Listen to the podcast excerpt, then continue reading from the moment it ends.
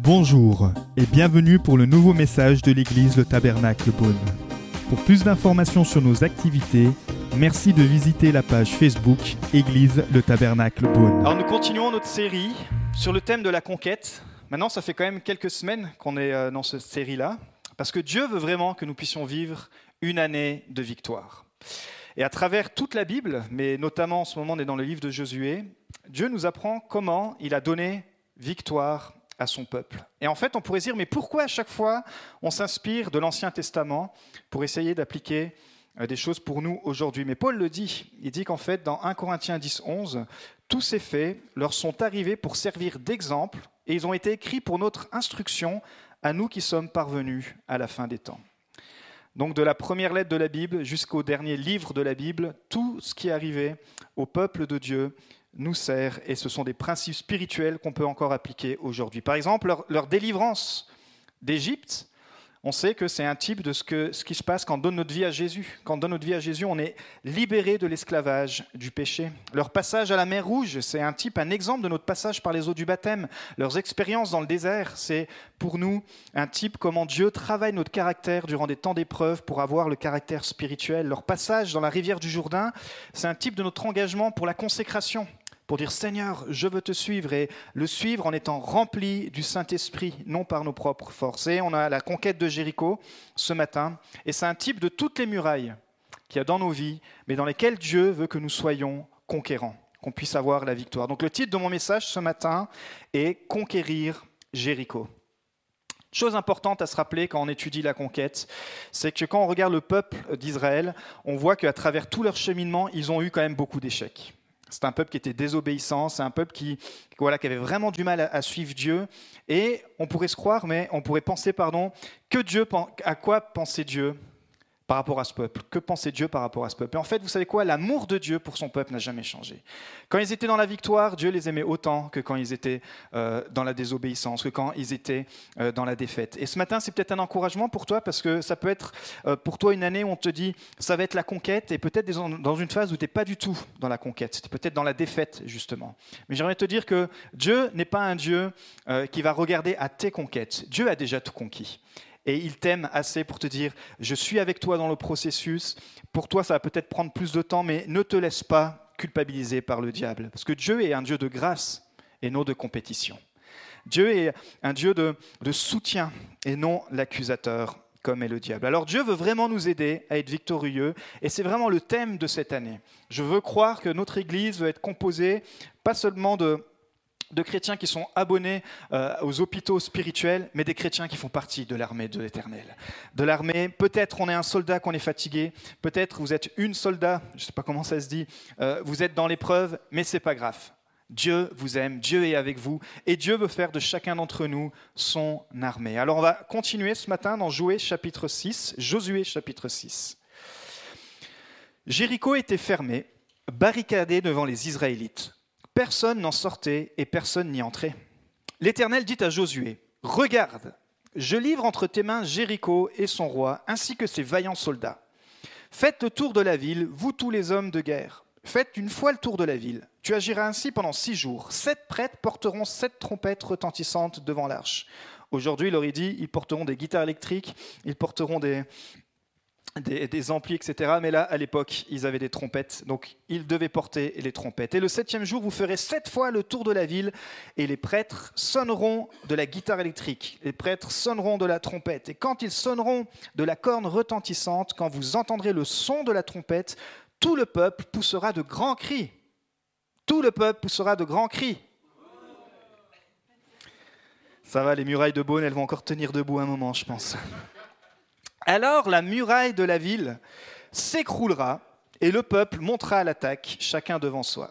Josué, fils de Nun, appellera les prêtres, appela les prêtres et leur dit Portez l'arche de l'alliance et que sept prêtres portent sept trompettes retentissantes devant l'arche de l'Éternel. Puis il dit au peuple Marchez Faites le tour de la ville et que les hommes équipés, c'est-à-dire les hommes de combat, passent devant l'arche de l'Éternel. Le peuple poussa des cris et les prêtres sonnèrent de la trompette. Lorsque le peuple entendit le son de la trompette, il poussa de grands cris et la muraille s'écroula. Le peuple monta dans la ville, chacun devant soi, ils s'emparèrent de la ville. Seigneur, merci, parce que tu es le Dieu, Seigneur, qui donne la victoire. On le chante parfois, Seigneur, le Dieu de victoire habite en moi. Et Seigneur, on veut se le rappeler, peu importe la saison dans laquelle nous sommes, Seigneur, tu es celui qui apporte la victoire. Tu es ce Dieu qui donne cette vie en abondance. Et ce matin, nous voulons déclarer dans ce lieu, dans le précieux nom de Jésus. Amen. Alors la première chose, c'est de comprendre et d'accepter que Dieu te livre Jéricho. Premier verset, Jéricho était fermé, barricadé devant les Israélites, personne n'en sortait et personne n'y entrait. Qu'est-ce que c'est que cette ville, Jéricho? Jéricho, littéralement, ça veut dire la ville des palmiers. En fait, c'est une ville qui était vraiment dans une très bonne région. C'était une ville où il y avait un climat tropical, un printemps perpétuel, une ville prospère. On connaissait aussi cette ville pour les roses de Jéricho. Mais cette ville était aussi la, base militaire du peuple de Canaan. Maintenant, le, peuple est dans le pays promis, et la première étape, c'est qu'ils doivent conquérir Jéricho. Mais cette base militaire, cette force militaire des Cananéens, pour eux, pour les Cananéens en tout cas, paraissait invincible il y avait des remparts, il y avait des, forteresses, et j'ai apporté quelques images. C'est une des villes les plus anciennes, donc c'est très dur de trouver des images, mais à quoi ça peut ressembler euh, Jéricho? Voilà, donc l'image est un peu floue, mais c'est un peu une représentation euh, de, la ville qui était comme cela, protégée par les murailles. Diapo suivante. Voilà le type de muraille qui devait franchir, qui était vraiment impressionnante. Et euh, troisième type de troisième diapo, voilà. Et Dieu leur a dit, il faut y aller avec avec des trompettes. Mais il l'estimait invincible. Et l'Éternel va dire à Josué, regarde. Il ne va pas dire ne regarde pas, il ne va pas dire passe au-dessus, il ne va pas dire ni euh, Jéricho, il va dire non, regarde comme on l'a chanté ce matin, regarde la grâce de Dieu, regarde la victoire, regarde, je te livre Jéricho et son roi, ainsi que ses vaillants soldats. En clair, Dieu dit à Josué, le job est fait. La ville est déjà prise. Toi, tu vois les forteresses, vous, vous voyez cette belle ville, mais la ville, elle est déjà prise. La ville est déjà conquis. Je te livre, en fait, quand on regarde littéralement, ça veut dire je te donne la permission, je t'accorde. Et c'est exactement ce que Christ a fait euh, pour nous. Christ a tout accompli, c'est ce qu'il a dit à la croix. J'ai tout accompli. Toutes tes, toutes tes imperfections, toutes tes difficultés, je les ai prises à la croix. Tout ce que tu dois en faire, c'est le croire et t'en emparer, vivre dans cette victoire, car Dieu a déjà pourvu la bataille est déjà gagné. Bonne nouvelle ce matin, c'est que tu peux avoir la délivrance. Mais bien sûr, comme on l'avait vu, la place est occupée, la place de notre cœur parfois est occupée. Et ici, Dieu leur a dit, je vous donne le pays, mais le pays était occupé. Et le pays était occupé premièrement par des forteresses. Premièrement par des forteresses. Et Dieu leur dit, non, je vous ai déjà donné la permission de déloger en fait les anciens locataires déloger les anciens propriétaires, vous allez pouvoir prendre cette ville. Et peut-être que Dieu te dit ce matin, qu'il y a des choses dans ta vie que tu essaies de déloger par toi-même, parce que tu es un bon chrétien ou parce que tu chemines dans ta foi et tu sais que ces choses-là ne plaisent pas à Dieu. Mais Dieu te dit, en fait, ces murailles, ces forteresses, je les ai déjà vaincues. Et il faut que tu puisses me faire confiance, parce qu'on va voir ce matin comment Dieu nous permet de conquérir les forteresses. Deuxième point, encercle tes forteresses. Encercler, ça veut dire quoi? Ça veut dire ça. C'est pour ça que j'ai fait des beaux cercles. Encercle tes forteresses. Dieu a une façon très particulière de conquérir Jéricho. Pas par la confrontation, pas par l'humiliation, ni même par la provocation, mais par une marche de prière. Vous avez déjà fait des marches de prière? Nous, on, faisait ça souvent au printemps, ici avec cette église, quand on était encore dans l'ancien temple, et je crois qu'on l'a fait aussi quand on était ici. Euh, on partait les, mardis, un mardi sur deux, on, allait dans la ville et on priait, avec la louange dans les oreilles, et on, priait pour bénir cette ville. on dit Seigneur, on ne voit pas ce qui peut se passer dans l'invisible, mais on, croit que quand on prie pour les Beaunois, alors tu peux agir. Et on prie aussi pour le futur local. Et on avait marché littéralement un mardi soir de l'ancien temple euh, à, l'autre local, qui je le crois un jour sera, sera pour nous, qui est en face du, collège, qui était notre première option, bref. Et euh, ce local avait été pris. Alors qu'est-ce qu'on avait fait? On avait refait une marche quand euh, le, projet tombait à l'eau et on est arrivé devant les locaux et on les a maudits. On les a maudits parce que la personne qui voulait pas nous, livrer les locaux, c'est une personne qui pratique euh, euh, l'occultisme, qui ne voulait pas d'une église parce qu'elle pratique l'occultisme. Et vous savez quoi? Un an après, et vous pourrez aller voir, hein, véridique, le local est fermé. Parce que nous avons scellé spirituellement ce lieu, on a dit, on n'empêchera pas Dieu de faire son œuvre, et dans ce lieu, on ne veut surtout pas que ce local soit utilisé pour des actions euh, spirituelles. Et en moins d'un mois, le, café qui s'était installé en dessous, donc qui nous avait piqué la place, euh, a fermé en moins d'un an. Donc la prière a une grande efficacité. Il faut prier vraiment avec la foi. Mais ici, voilà, il dit encercle tes forteresses. Six jours de suite, avec en premier, il y aura une équipe d'avant-garde, sept prêtres, l'arche de l'alliance, une arrière-garde, etc. Et j'imagine que quand Josué, qui était, il faut se rappeler, un général, c'était vraiment un général des armées, il a convoqué toute son équipe, tous, tous ses leaders, tous les chefs des armées, il leur a dit, voilà les gars, Dieu m'a donné la stratégie. Et donc il a sorti le paperboard et il a dit, voilà comment ça va se passer. Et là, je sens l'adrénaline des hommes qui sont là avec leurs épées. Disent oh, On va s'emparer de cette ville, ça va être incroyable. Parce qu'ils savaient que les Cananéens avaient peur d'eux. Ils avaient entendu parler de ces, les Cananéens, des miracles des Israélites, et ils avaient peur. C'est pour ça qu'ils étaient barricadés. Et Dieu leur dit Non. Il dit à Josué Non, voici comment vous allez vous emparer de la ville. Laissez tomber vos armes, laissez tomber tout l'entraînement que Josué, tu as fait avec ton armée, etc. Vous allez conquérir cette ville juste avec une marche et des trompettes. Et j'imagine un petit peu comme la tête que vous devriez faire là, et Giron se dit, mais attends Josué, va prendre un café, euh, va relire les stratégies de conquête, et après reviens vers nous, parce que là, à mon avis, tu n'es pas du tout dans la volonté de Dieu. Il dit, mais tu ne nous parles pas de catapultes, tu ne nous parles pas de, de chars, tu ne nous parles pas de chevaux, tu, tu dis qu'il faut qu'on fasse rien. Juste qu'il faut qu'on marche six jours, six jours, sept jours, etc., qu'on fasse le tour de cette ville. Vous savez, parfois les moyens que Dieu utilise sont vraiment déroutants. Il dit qu'il euh, n'a pas la sagesse de ce monde et parfois elle peut paraître folie pour nous. Et là, ça paraissait de la folie pour les gens. Ils disent, mais on va au casse-pipe. Parce que comme vous avez vu, euh, cette ville, il y avait des, belles tours avec des sentinelles. Et avec ces sentinelles, ils pouvaient voir à des kilomètres. Et ils sont imaginés l'armée, mais en faisant le tour, nous, ils vont nous tuer, ils vont lancer des flèches sur nous, etc. Mais vous savez que quand on se plie à la volonté de Dieu, alors Dieu fait ce qu'il seul lui peut faire, le surnaturel. Et peut-être que Dieu veut t'apprendre ce matin à entendre à nouveau sa voix dans ta tempête.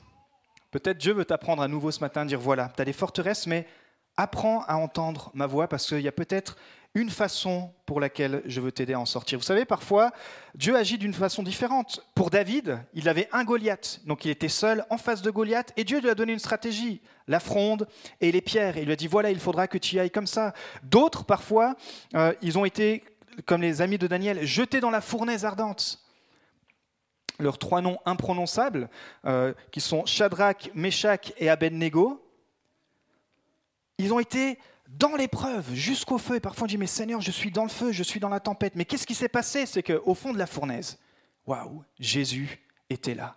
Encore une nouvelle façon de les délivrer. Pensez à Joseph, lui, il a carrément été vendu par sa famille. Il a été rejeté, on l'a, on, mis, on l'a vendu en tant qu'esclave, pas juste en tant que quelqu'un qui ne faisait pas partie de la famille, en tant qu'esclave. Et puis des années plus tard, Dieu, il nous a dit qu'il a transformé le mal en bien. Ici, les forteresses, Dieu dit à Josué, tu dois les encercler. Et c'est peut-être ce que Dieu, te dit ce matin. Troisième chose, encercle la promesse et non le problème.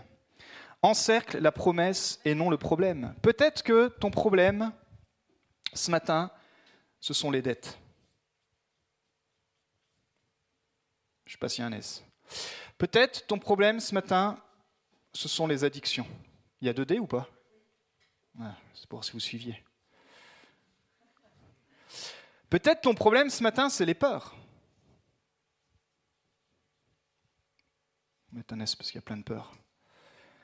Et peut-être ici, je ne l'ai pas cité, je laisse esprit blanc parce que ça, c'est ton, ta forteresse secrète que toi seul connais. Ce lieu où tu sais qu'ici, il y a une forteresse et toi seul sais que ça, c'est vraiment ce qui, à chaque fois, l'ennemi vient appuyer ici. Et Dieu te dit, nous, naturellement, on a l'habitude d'encercler nos problèmes. On dit, ben voilà, c'est quoi mon problème? Et on parle de notre problème et on mange notre problème, on, essaie de se lutter contre notre problème. Et Dieu dit, non, encercle la promesse. Et c'était quoi la promesse? C'est qu'il leur avait dit au tout début, tout pied, tout terre que, que ton pied foulera, je te le donne. Et c'est pour ça qu'il dit, vois, je t'ai donné Jéricho. Parce qu'il savait très bien que lui, ce qu'il allait voir, c'était, ce que tout le peuple allait voir, c'était des murailles, c'était l'impossibilité. Mais Dieu dit, encercle la promesse. Encercle pas ton problème. Encercle la promesse et non le problème. Encercle la promesse que Dieu est avec toi. Encercle la promesse que Dieu t'aime. Encercle la promesse que Dieu ne t'abandonnera pas. Parce que ce qui va grandir, c'est ce que tu vas nourrir. Plus tu vas nourrir ces choses-là avec ton langage, avec tes pensées, plus ça va prendre de la place. Quatrième chose, encercle en silence. Josué 6, verset 10. Josué avait donné cet ordre au peuple. Vous ne crierez pas, vous ne ferez pas entendre votre voix, et il ne sortira pas un mot de votre bouche jusqu'au jour où je vous dirai, poussez des cris, alors vous pousserez des cris. Parfois, face à nos forteresses, la meilleure chose, c'est de se taire. C'est d'arrêter d'en parler. C'est d'arrêter de focaliser dessus. C'est de changer notre confection. C'est de se dire, ben voilà, pendant un temps, Josué leur a dit, voilà, on va faire une fois le tour de la ville. On estime le tour de la ville à environ entre une heure ou deux heures. Ce n'était pas énorme le tour. Mais pendant ce tour, imaginez toute une armée, il fallait qu'ils se taisent. Des gars qui étaient déjà peut-être un peu frustrés parce qu'ils voulaient absolument combattre. Il leur dit, non, vous allez marcher. il y avait juste le droit au son des trompettes. Et ça, le premier jour, ils font le tour de la ville et après, il leur dit, vous rentrez au campement sans dire un mot. Et puis deuxième jour, pareil. Imaginez-vous, ils font le tour, pas un mot, juste le son des trompettes. Troisième jour, quatrième jour, cinquième jour, sixième jour. Et septième jour, il faudra le faire sept fois. Et vous aurez le droit enfin de crier que au septième tour. Waouh.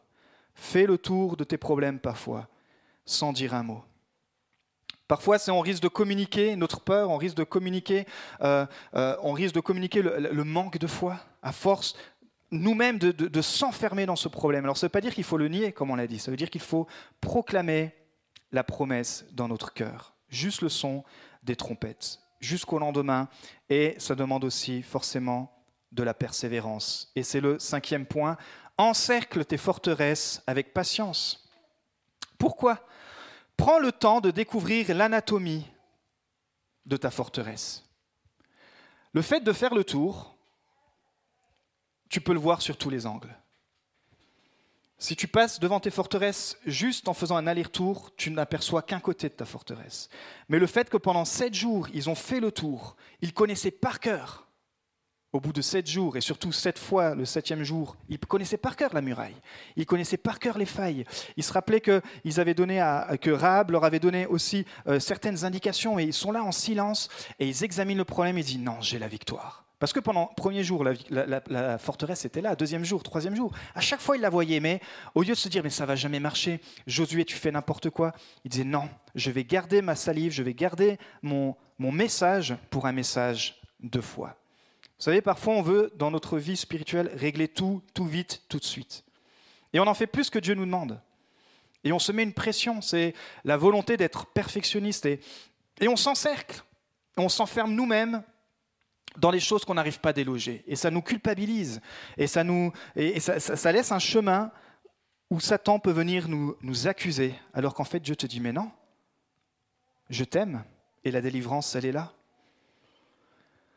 Parfois, on commence tout feu, tout flamme, comme on dit, et on n'ose plus persévérer. On dit, mais tu connais pas, pasteur, ma vie, ça fait un an, ça fait deux ans, ça fait peut-être dix ans que je traîne cette forteresse. Mais j'aimerais te dire ce matin, il y a la victoire il y a la victoire. Au bout de ce temps de patience, au bout de ce temps de, victoire, de, proclamation, Dieu va te donner la victoire. Tu es peut-être en fait qu'à un jour de ta victoire finale.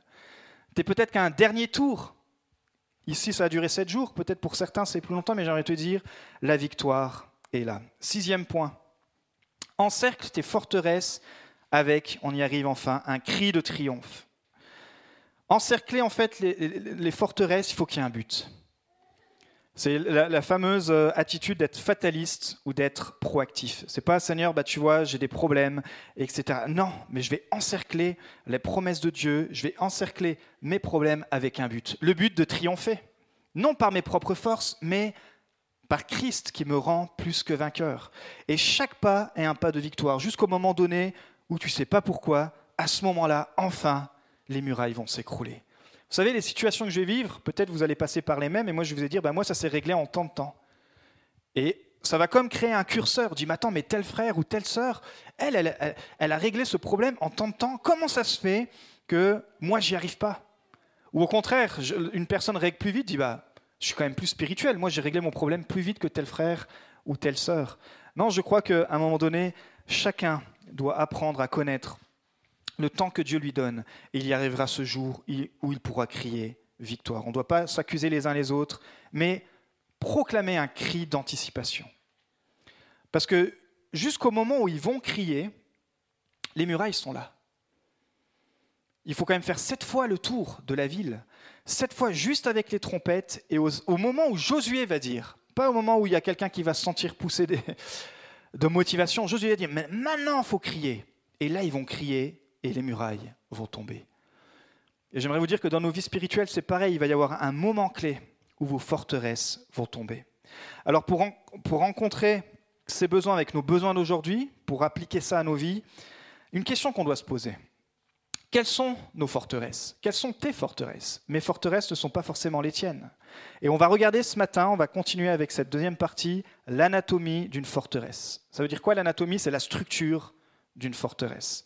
C'est l'apôtre Paul qui en parle dans 2 Corinthiens 10, versets 3 à 4. 2 Corinthiens 10, 3 à 4. Tu peux l'afficher. Nous renversons les faux raisonnements ainsi que tout ce qui se dresse prétentieusement contre la connaissance de Dieu et nous faisons prisonnière toute pensée pour l'amener à l'obéissance de Christ. Et en fait, c'était le verset d'avant. C'était le verset 3-4. Voilà.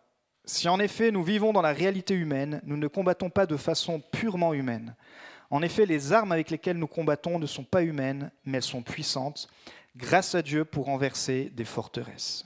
Forteresse, ça vient du grec okuroma, qui veut dire un château qui veut dire un fort, qui veut dire une forteresse, effectivement. Mais en fait, c'est l'idée derrière d'un innocent qui a été emprisonné dans un fort, dans un château, à tort, puisqu'il est innocent, mais la duperie, c'est qu'il ne sait pas qu'il peut s'enfuir. En fait, il est emprisonné, à tort, il est innocent, mais la porte, elle est ouverte.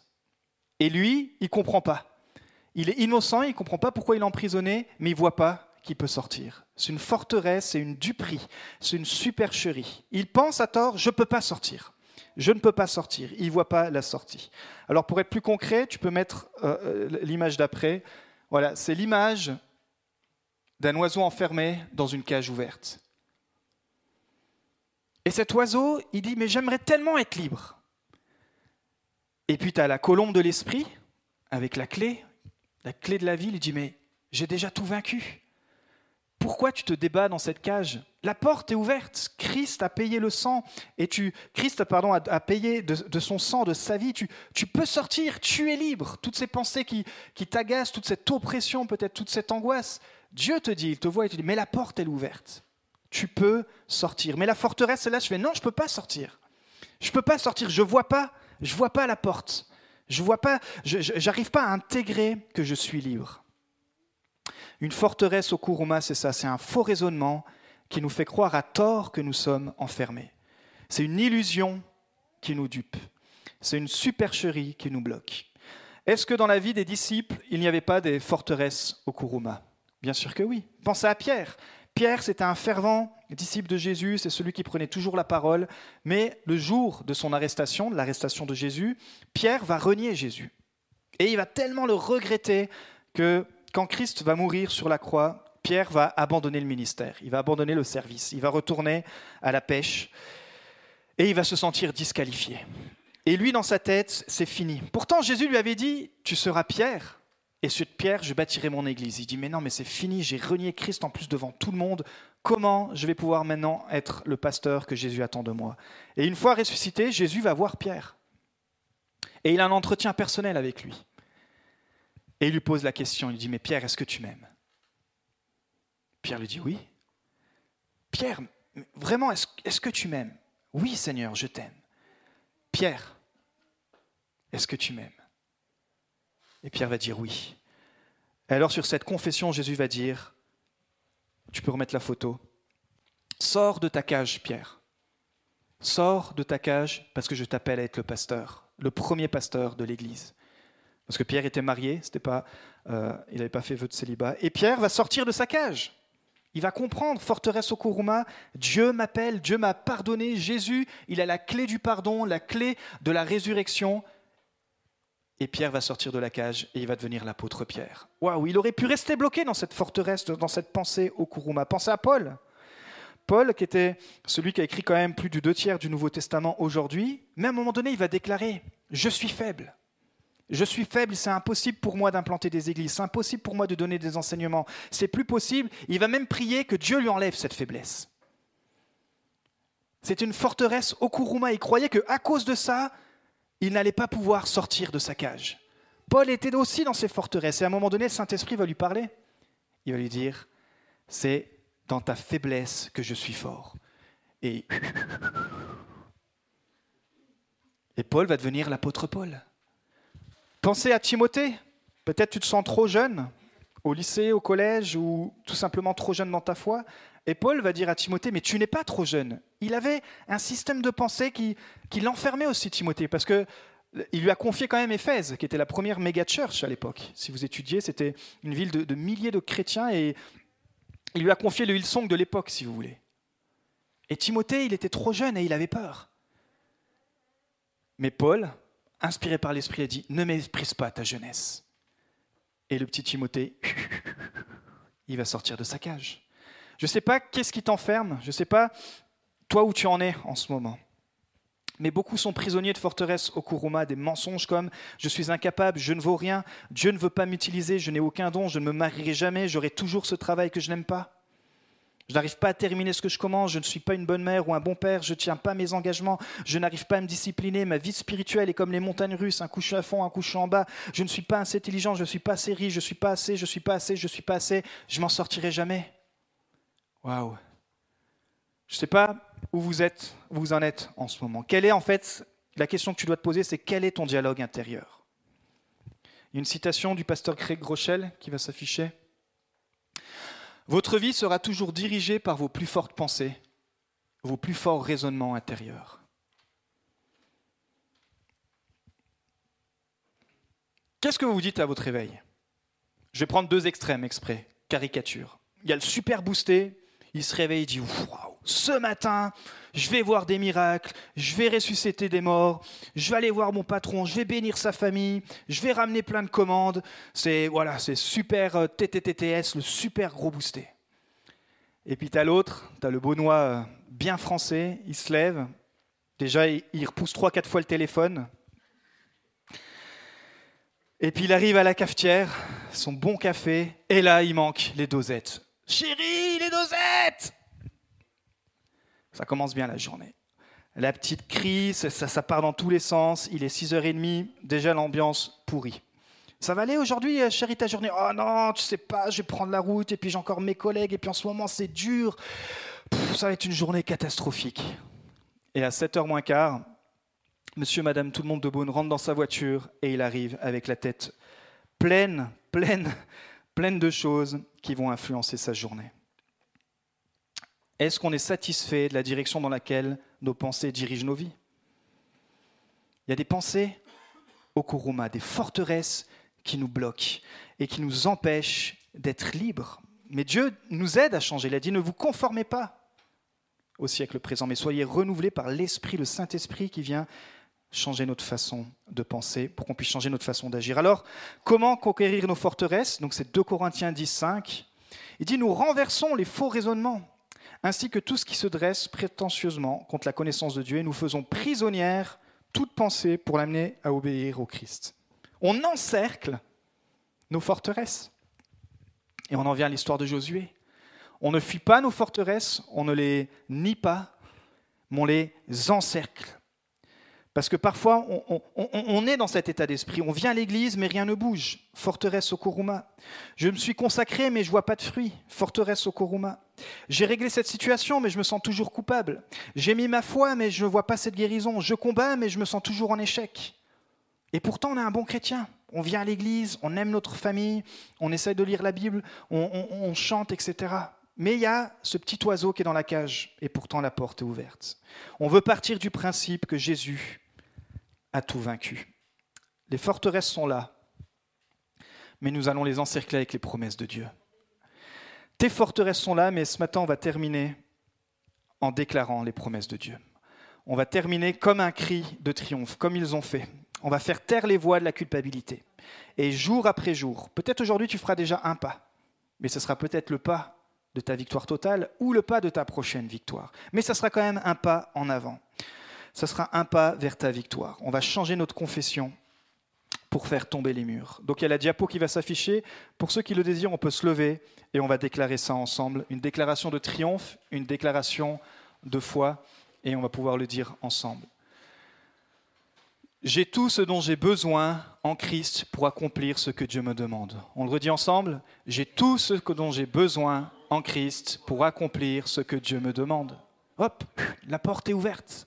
Pas besoin d'en faire plus, pas besoin de chercher ceci ou cela. J'ai tout ce dont j'ai besoin en Christ. Deuxième déclaration, l'Esprit de Christ en moi est bien plus puissant que tout ce qui voudrait me rendre faible. L'Esprit de Christ en moi est bien plus puissant que tout ce qui voudrait me rendre faible, que toutes ces pensées, que, l'angoisse, etc. Non, l'Esprit de Christ en moi est plus fort. Troisième déclaration, Dieu est avec moi et il ne m'abandonnera pas. Dis-le à ton voisin, dis Dieu est avec moi et il ne m'abandonnera pas. Quatrième déclaration, on va la faire vraiment d'un seul cœur comme un cri de triomphe. Le souci n'est pas mon maître, mais mon secours est en Dieu et en Dieu seul. Amen. On ne voulons pas être décidés, nous ne voulons pas être dirigés par le souci, mais par le secours de Dieu. Cinquièmement, je ne veux pas m'offenser facilement, car je suis au bénéfice de l'amour parfait de Dieu pour moi. Je ne veux pas m'offenser facilement, car je suis au bénéfice de l'amour parfait de Dieu pour moi. Parce que ça, ça peut créer aussi des cages et ça peut nous enfermer? Et dernière déclaration, je peux pardonner car Jésus m'a pardonné le premier. Je peux pardonner car Jésus m'a pardonné le premier. Nous espérons que vous avez apprécié le message de cette semaine. Pour plus d'informations sur notre Église, merci de visiter la page Facebook Église le Tabernacle Beaune.